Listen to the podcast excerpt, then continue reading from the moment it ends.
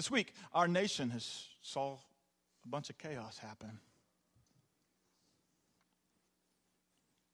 Darkness seems really prevalent at the moment, doesn't it?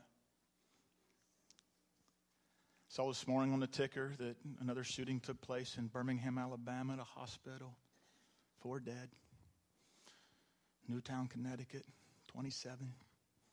And it would seem as if darkness is really at work and messing stuff up, doesn't it? But right there in the middle of all of that, in the chaos and the hustle and the bustle, Jesus seeks to use his people to bring some hope and some peace and some life where there's devastation and discouragement.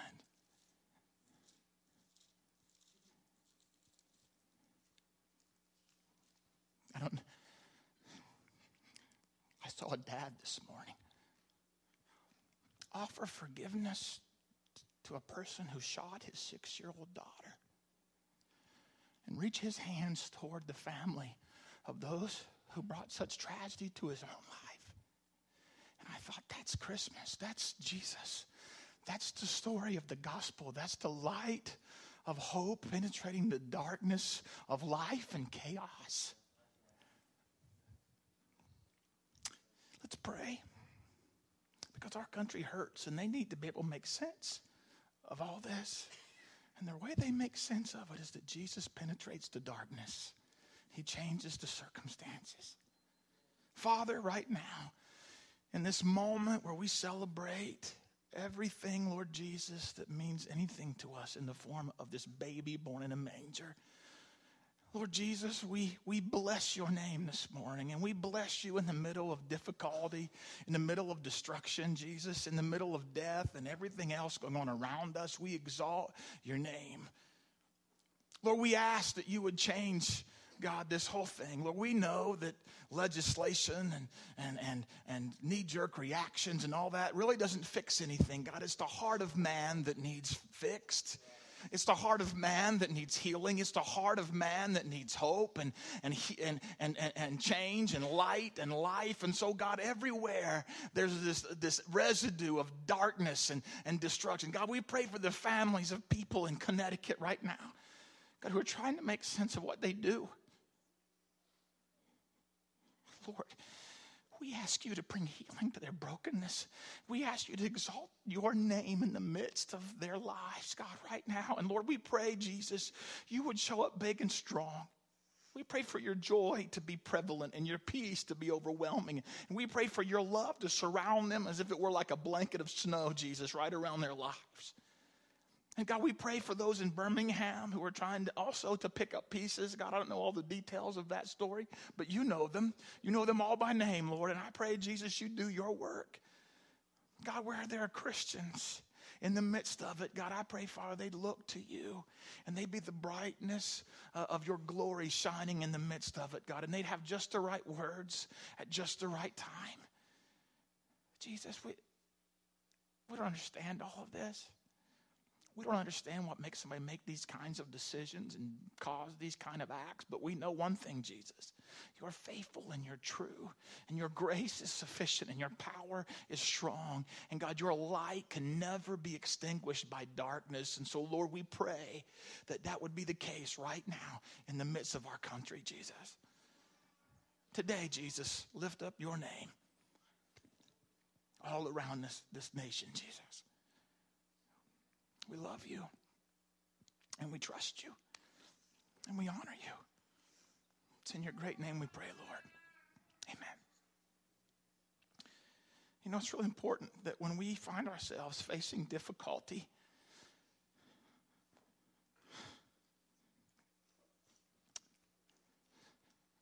that we don't just jump to conclusions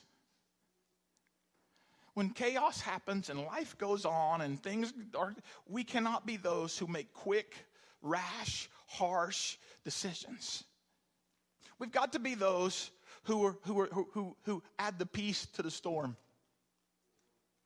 We've got to be those who add joy in the midst of conflict.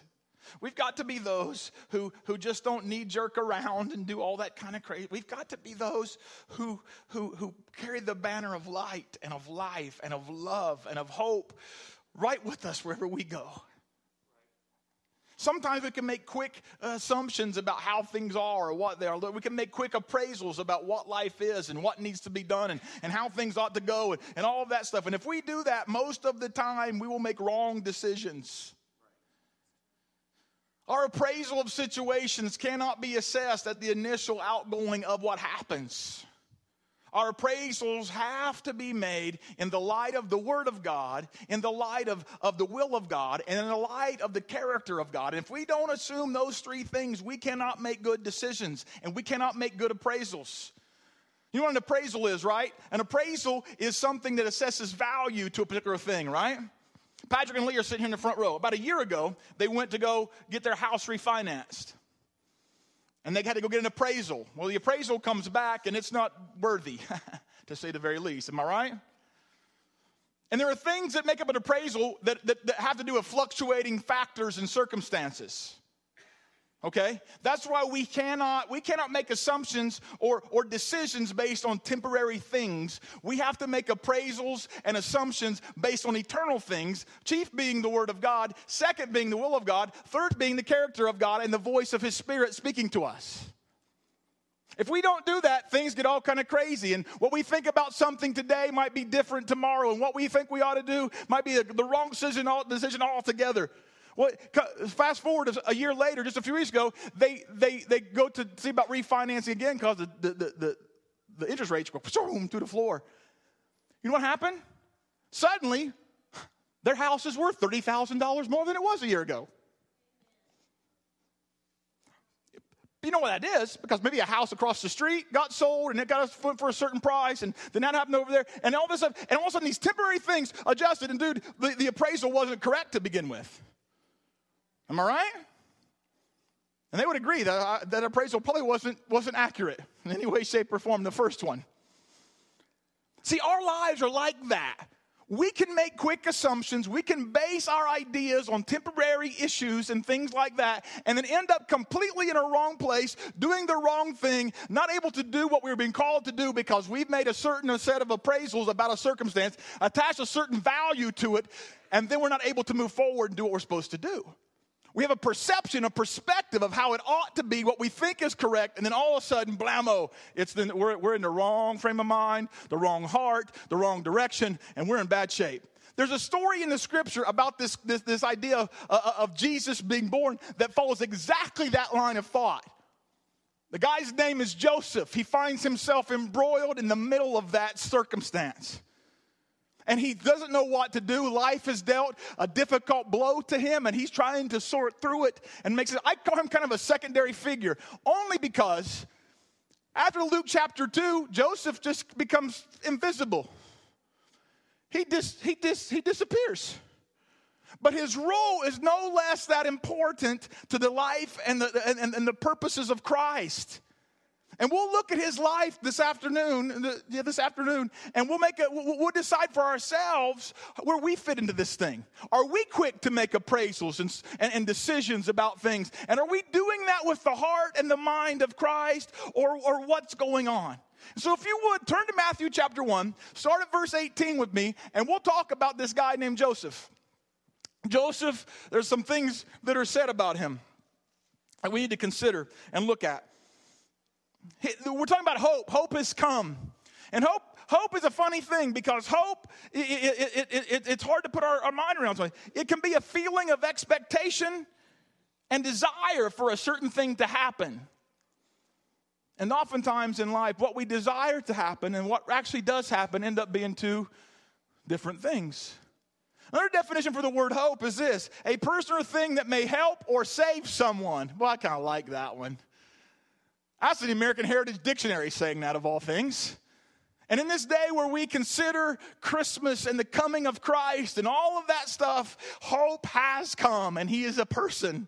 He has come to seek and save that which was lost. He is our hope. But His coming brought certain difficulty and turmoil to the lives of those who were caught in the story, Joseph being one of them. A hope is a grounds for believing that something good may happen.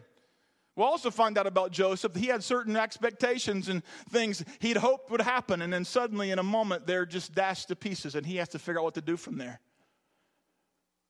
Another, word, another definition for hope is a feeling of trust. And if we're going to come full circle in this idea of hope, we have to get back to putting our trust in the one person who makes all the difference, who's there through thick and thin our God and our Father, the Lord Jesus Christ. Matthew 1:18. Are you there? Say Merry Christmas if you're there. That's good. Now, the birth of Jesus Christ took place in this way. Verse 18 says, When his mother Mary had been betrothed to Joseph, before they came together, she was found, wow, to be with child from the Holy Spirit. And her husband Joseph, being a just man, a good and godly man, unwilling to put her to shame, resolved to divorce her quietly. Well, that's a mouthful in those two verses. Let's talk about this idea of betrothal because there's, there's an idea of he was engaged to be married. One translation says he was betrothed, we read here. And then he talks about divorce. We, we wouldn't think in those terms in our culture, would we? If we engage and things go bad, we just part, part ways and just it's, just it's just the end of the story, right? Not so in the Hebrew culture. Hebrew culture is different than ours. And a betrothal would take place. There'd actually be, there was this idea of, of arranging marriages. And so Joseph's parents and Mary's parents kind of got together and thought, hey, let's make this thing work. Anybody ever done that? Some of you parents are sitting there right now going, hey, I, li- I know who I'd like for my daughter, my son to hook up with. Maybe we can make that happen, right? Huh? All right, and you're looking across the church at the parents of the other person you're thinking of right now, going, hey, can we get together after church and have a conversation? And maybe we can, huh? I can think right now of some, some, some young men I'd like to make sure my, my daughters get hooked up with. You know what I mean? Anybody there? Huh? This idea of betrothal, there was this arranging of, of marriages, but there was also a ceremony attached to it. In the Hebrew culture, you have a ceremony to, to, to, to, make this betrothal thing actually happen. And these two people would become almost married, committed to the level of marriage, but here's what would happen they wouldn't live together yet and they would not have intercourse yet for a whole year. There were two facets to that reasoning. One was it gave the male a chance to prepare a place for his bride, number one. When Jesus utters words in John 14, I go to prepare a place for you, it's very much in that vein of thought. We'll be invited to the marriage supper of the Lamb. We are called the bride of Christ. And so there's this whole idea that there's going, Jesus is going to make this thing complete one of these days and invite us to the place he's created us for. And that's where Joseph was in this scenario. The other piece of the puzzle is this. And this is where, where, where things get lopsided, it seems like to me. It was a chance for the woman to prove her purity. A whole year was given to make sure, oops, nothing came up. Pregnancy, for one. And if that happened, then things would be off. Are you hearing me? And so here is Mary and Joseph in this betrothal state of affairs. Here they are about to start life together, and, and Joseph's got the building materials and he's working on the place, and all of a sudden Mary shows up one day. Hey, Joseph, got a, got a, got, a, got a surprise for you. I'm pregnant.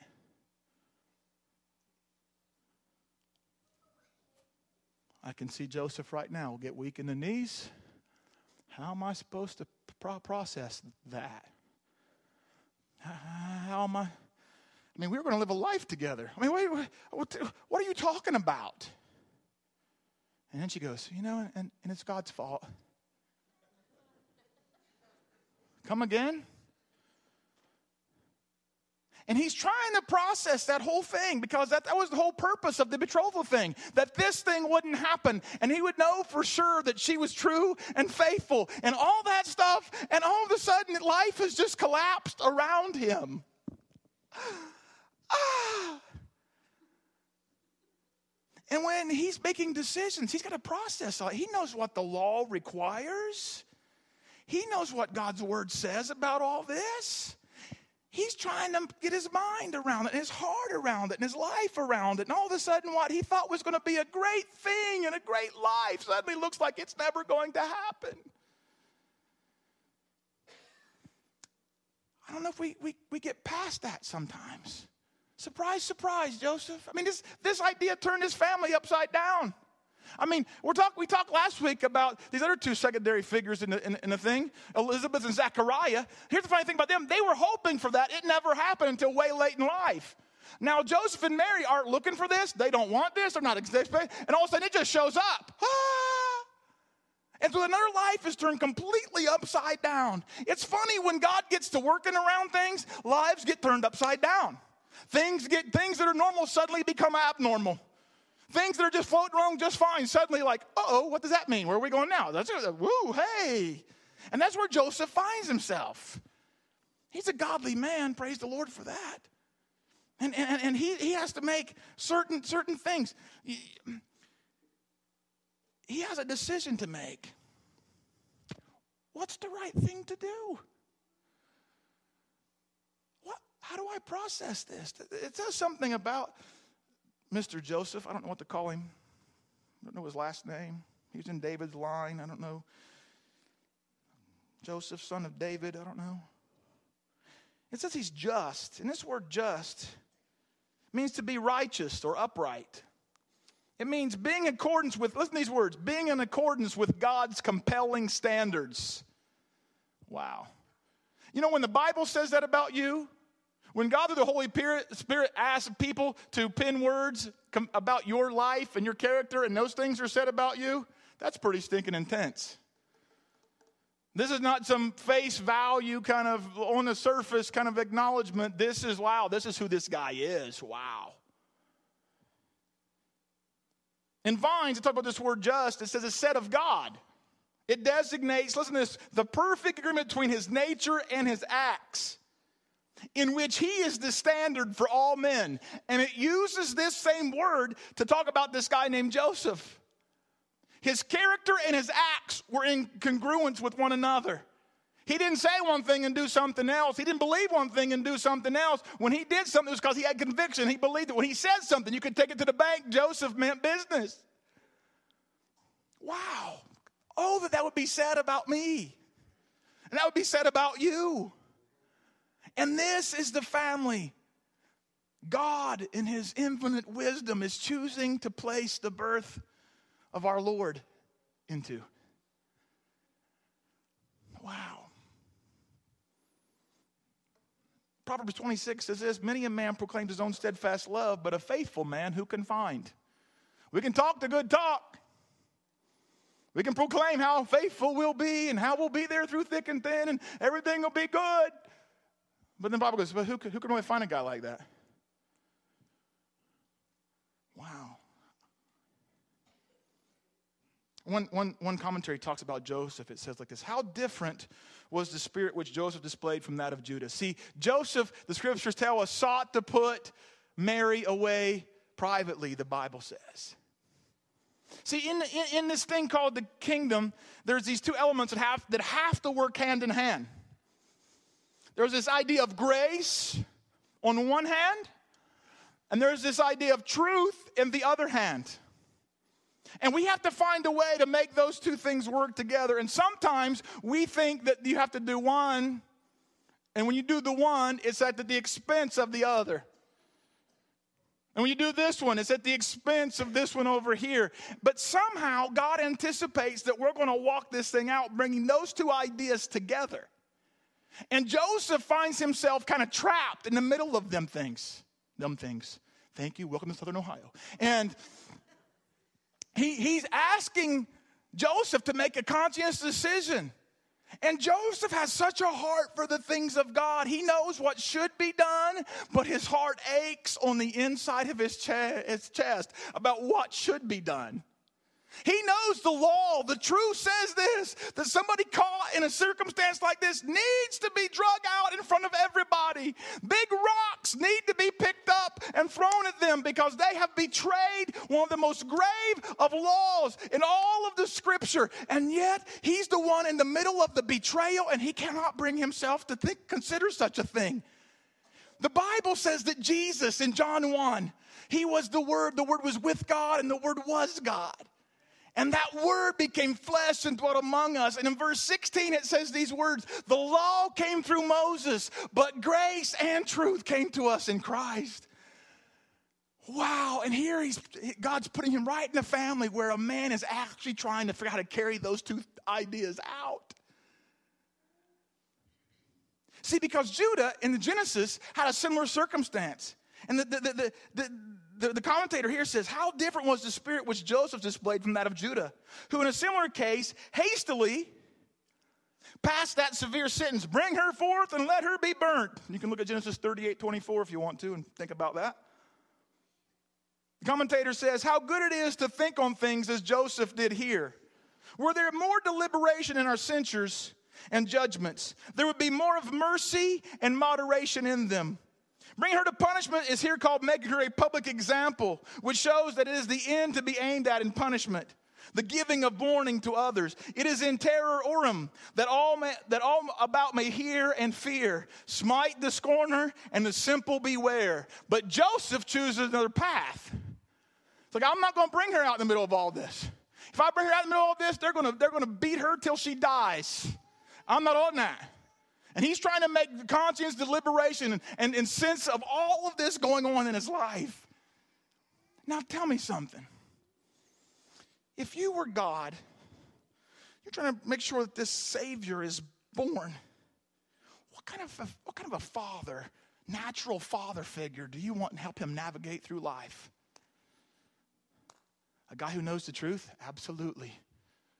A guy who knows how to operate in grace? Absolutely.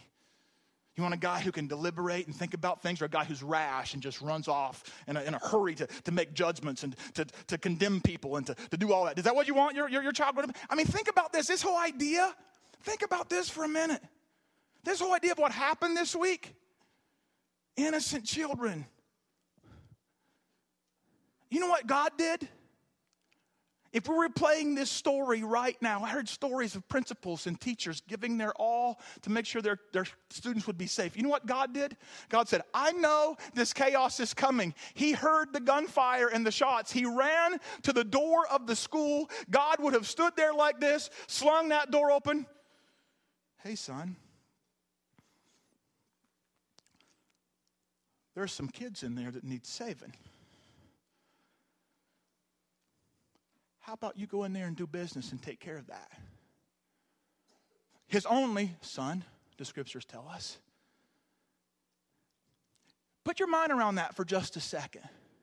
We talk about the innocence of life and all that sort of thing of young ones, but think about what our God did for us. He heard the gunshots, He heard the fire. He runs to the door, He opens, slings it open, says, Son, you can do something about that. Why don't you run in there? Jesus ran into humanity in the middle of the destruction and the death, and he began to do business with the evil that resided there. Is that awesome? Now, think about the person you want helping to train that young man. Who will be the person who will show him the epitome of masculinity as he walks on this planet? Who will be the person who will help him to, to see what fatherhood looks like and help him see what love looks like, understand how to treat, treat people around him? Who? It's a guy like Joseph, isn't it? Not a guy who responds rashly and just flies off the handle and just can, but a guy who knows, has such heart and compassion, who is wise and understanding, who can, who can, men, there's, there's, a, there's, a, there's an equation in, in here for us to figure out how to live live godly men, men type lives right here in Matthew chapter 1. Right there. You want to see what an example of fatherhood is like, what an example of husbandhood is like? Look at this guy named Joseph in Matthew chapter 1. It's a tall order, man. But I got news for you. If Joseph could do it in the age of the law, why can't we do it? With the help of the Holy Spirit and grace and truth working hand in hand. Huh? Why can't we? I think we can. I think we can. You know what, husbands, you all look at your wives right now and look at them and go, you know, I think I can. I think I can. With the help of God, with the power of the Holy Spirit, I can do that. With the grace and truth that I know has already been given to me, I can do that. I saw a quote this week that just fried my circuits. Check this out. God's already forgiven you for more than he'll ever ask you to forgive somebody else for.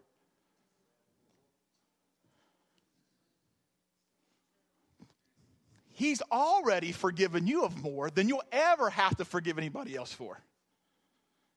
And that's true for every stinking one of us. Everyone in this room.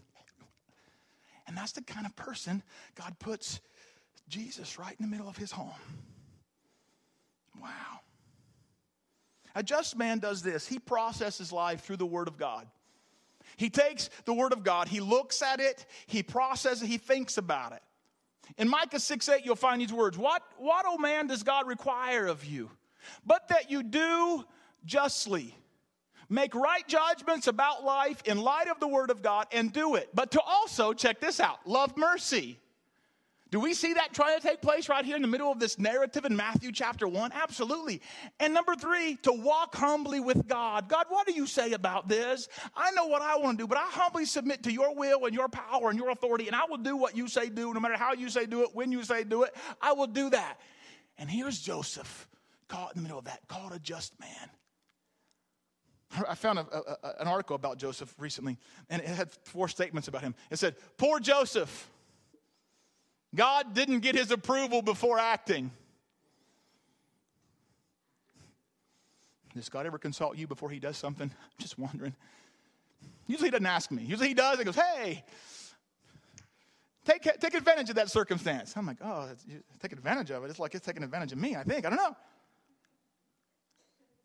He's, number two, the guy said, this narrative reveals the actions of a righteous man.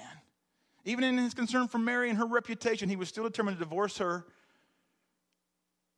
Yet the narrative reveals that he took time to consider his actions. Joseph resisted the, number three, Joseph resisted the urge to act rashly and harshly.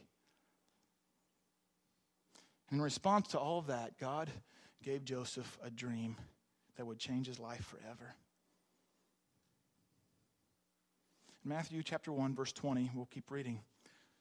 But as he considered these things, wasn't acting rashly, wasn't acting, acting in, in, in, in, in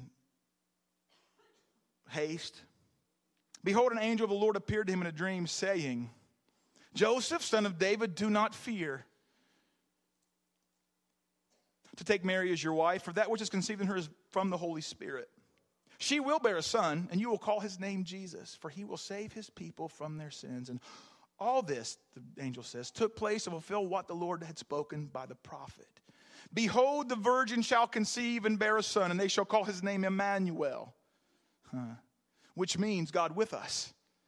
When Joseph woke from sleep, he did as the angel of the Lord commanded him. He took his wife, but knew her not until she had given birth to a son. He called his name Jesus.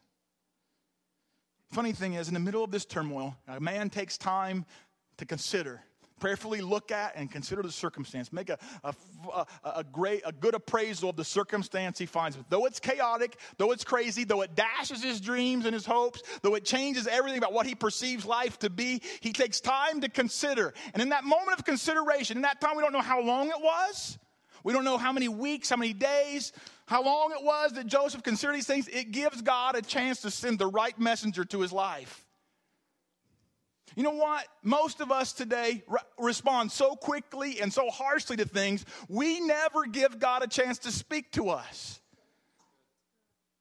Right sitting next to you, you know, I find in, in our modern, I don't, I don't discount the supernatural, man. I believe it with all my guts. But you know, I found this day, God, Jesus has this thing called the body of Christ. And when he's going to operate supernaturally, he usually does it through them.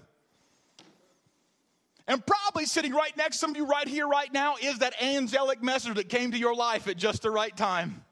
You were sitting in a connection group in the middle of a difficult thing, and all of a sudden God spoke. Maybe one day in a service, you were sitting here, and, and, and Pastor Aaron said, Hey, will you guys just gather together around each other and just pray for one another? And in that moment, that message that God wanted you to hear, because you know what happens? We find ourselves in fear and frustration and worry. We, we find ourselves being confronted like Joseph, and, and fear is the, the option at the moment.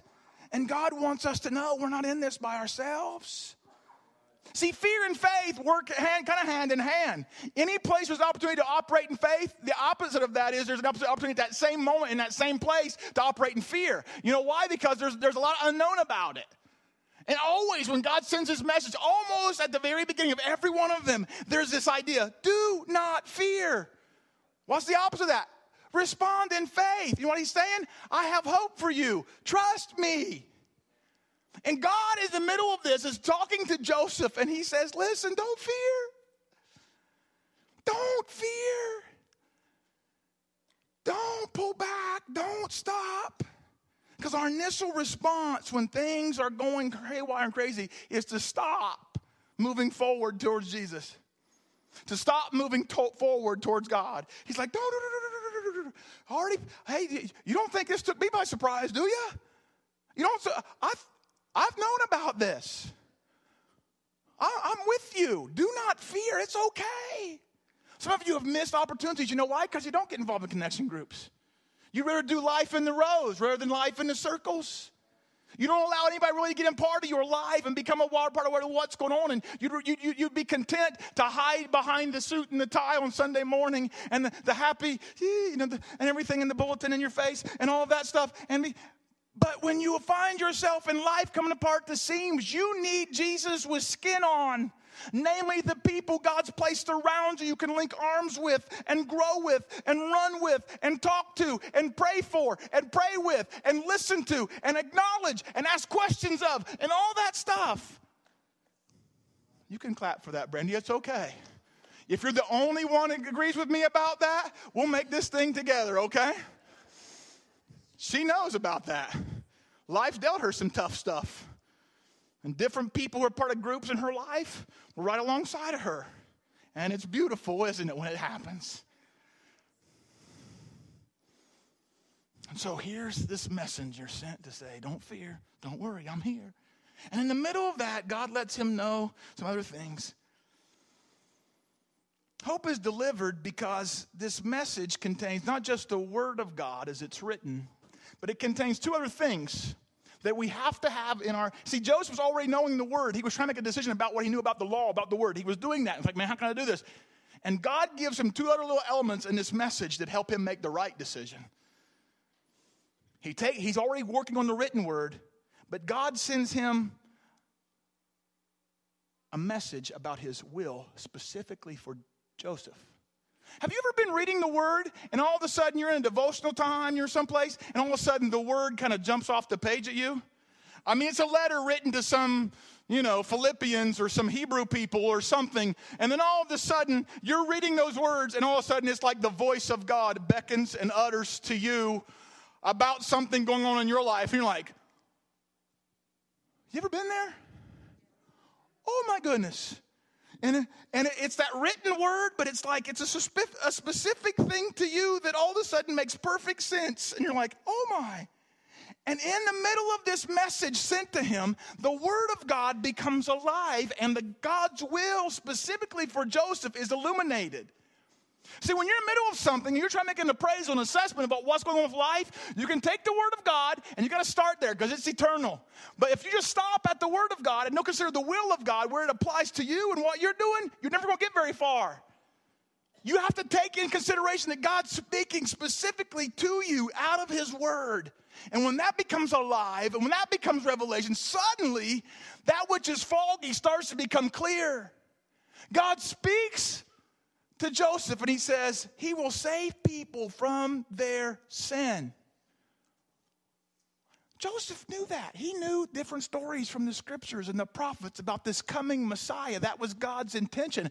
But suddenly, when that angel speaks those words, those words become alive. And basically, God says, You know this plan I've had? You get to play a part of it, Joseph. Me? Really? Oh, wow. He will save his people from their sins. And then, as God always does, he, he couples that idea of his written word and his revealed will for us. And he says, Remember this, remember my character. God tells Joseph this He's fa- I'm faithful to my word. He says that by saying these words. And all this took place to fulfill what the Lord had already spoken by the prophet. You know what God's saying? You can trust me. When you wake up tomorrow, I'm going to be there. When you get up three weeks from now, and life's still crazy and chaotic, I'm still to be there. I've been working this plan ever since the beginning of time, and I'm not about to stop. I am the Alpha and the Omega. I'm the beginning and the end, and I will make sure my stuff gets done, and I will be right there with you. I will never leave you, I will never forsake you. I am with you. And so when you're making decisions, you take God's what you know about God's word, you allow him to reveal his will to you out of that word, and you allow him to speak to you about his character out of that same word. Is that amazing? When the Holy Spirit speaks to you out of those things and through the hearts and the lives of other people who give you, man, it changes everything. And Joseph is the epitome of that because we keep reading and we find out that this command that God gave him is carried out. He stops fearing and he follows through with the rest of the plan. Joseph changes his course in the light of, his, of God's written word, his law, in the light of his revealed word, his will, and in the light of God's character. He knows Jesus is going to be there, faithful and true, all the way to the very end. Let me ask you a question Where are you at? Maybe life's dealt you some stuff this week, and suddenly life is whoo crazy. Things aren't settled. Life didn't pan out. Your relationships at work are crazy. Your relationships at home are crazy. Your relationships in life are crazy. You're, you're, you don't know if tomorrow you're going to be laid off or keep going. Where are you at in that thing? Because, see, in this thing, the Bible says God, that, it, that, it, that, his, that His word would be revealed, would be fulfilled. It refers back to passages in Isaiah, the prophet. In Isaiah 9, verse 6, you'll find these words And unto us a child is born unto us a son is given, and the government shall be upon his shoulders. And he shall be called Wonderful Counselor. See, what God's doing right here is revealing his, himself to us. When you're in the middle of chaos and things are uptight, what do you need? When you know what to do, what do you seek? You seek counsel. You, you seek ad- advice. In the middle of all this chaos, God says, I'm going to give you a son, a child, and his name shall be called a wonderful counselor. And see, when life is crazy and uptight and messed up, you need somebody who can do business. And so he goes, not only will be called wonderful counselor, I'll, he will be called the mighty God. He can do stuff. That which is impossible with man is possible with God. He's mighty. I don't think you're getting it. Hang on with me just a second. And he says, He'll also be called the everlasting Father. He says, I was in there in the beginning and I will be there at the end. I will grab your hand. We will walk through life together. When things are way up in there, I am from everlasting to everlasting. There's nothing going on in this life that I haven't already tackled already myself. I will walk with you through that. We got this thing covered. And then he says this and he will be called the Prince of Peace. In our mind, our vernacular, we think that peace means everything's cool and everything's calm and easy and there's no conflict and no strife. And no, that's, not God, that's, not, that's not God's definition. God's definition of peace is having this calm confidence in spite of, not because of circumstances. And he says, I will give you the Prince of Peace. The Bible says, and, and Paul wrote, that, that, that God gives us peace that surpasses all understanding. It guards our hearts and our minds. And so today, as you're considering your life, what, what's turned upside down that you weren't expecting, weren't looking for? What, where is this, this opportunity for this, this child to be born, to become in your life that wonderful counselor? Where is that chance for him to become the mighty God? Where is that chance for him to display his everlasting fatherhood in your life? Where right now in your life is that chance for him to speak peace to your storm? See, here's another thing. If you don't know Christ right now and you're not constantly serving him, he extends all that to you right now. It doesn't matter what you've done. You're not righteous like Joseph. I'm not righteous like Joseph as I'd like to be. Not one person sitting in here has ever been so holy and so great that they can, they can, they can demand of God things that He has to do for them. Every one of us are in desperate need of the grace of God. And this person called Christ, born in that manger, is the extension of that grace into our life. And he says, right now, today, if you embrace me, I'll embrace you, and we'll run the rest of this life together. And I'll make sense of the chaos, and I'll be with you in the middle of the darkness, and I'll help you see the light when things aren't going well, and I will be right there. That's what he says to you. That's what Christmas is all about. That there's great darkness, but there's light that can never be extinguished by the darkness. He is light, He is life, He is grace, He is born on Christmas Day. You know, sort of. We at least celebrate His birth on Christmas Day. Even if that wasn't the real birthday, we still celebrate it then, right? It's okay. Today, where are you? If you'd stand with me.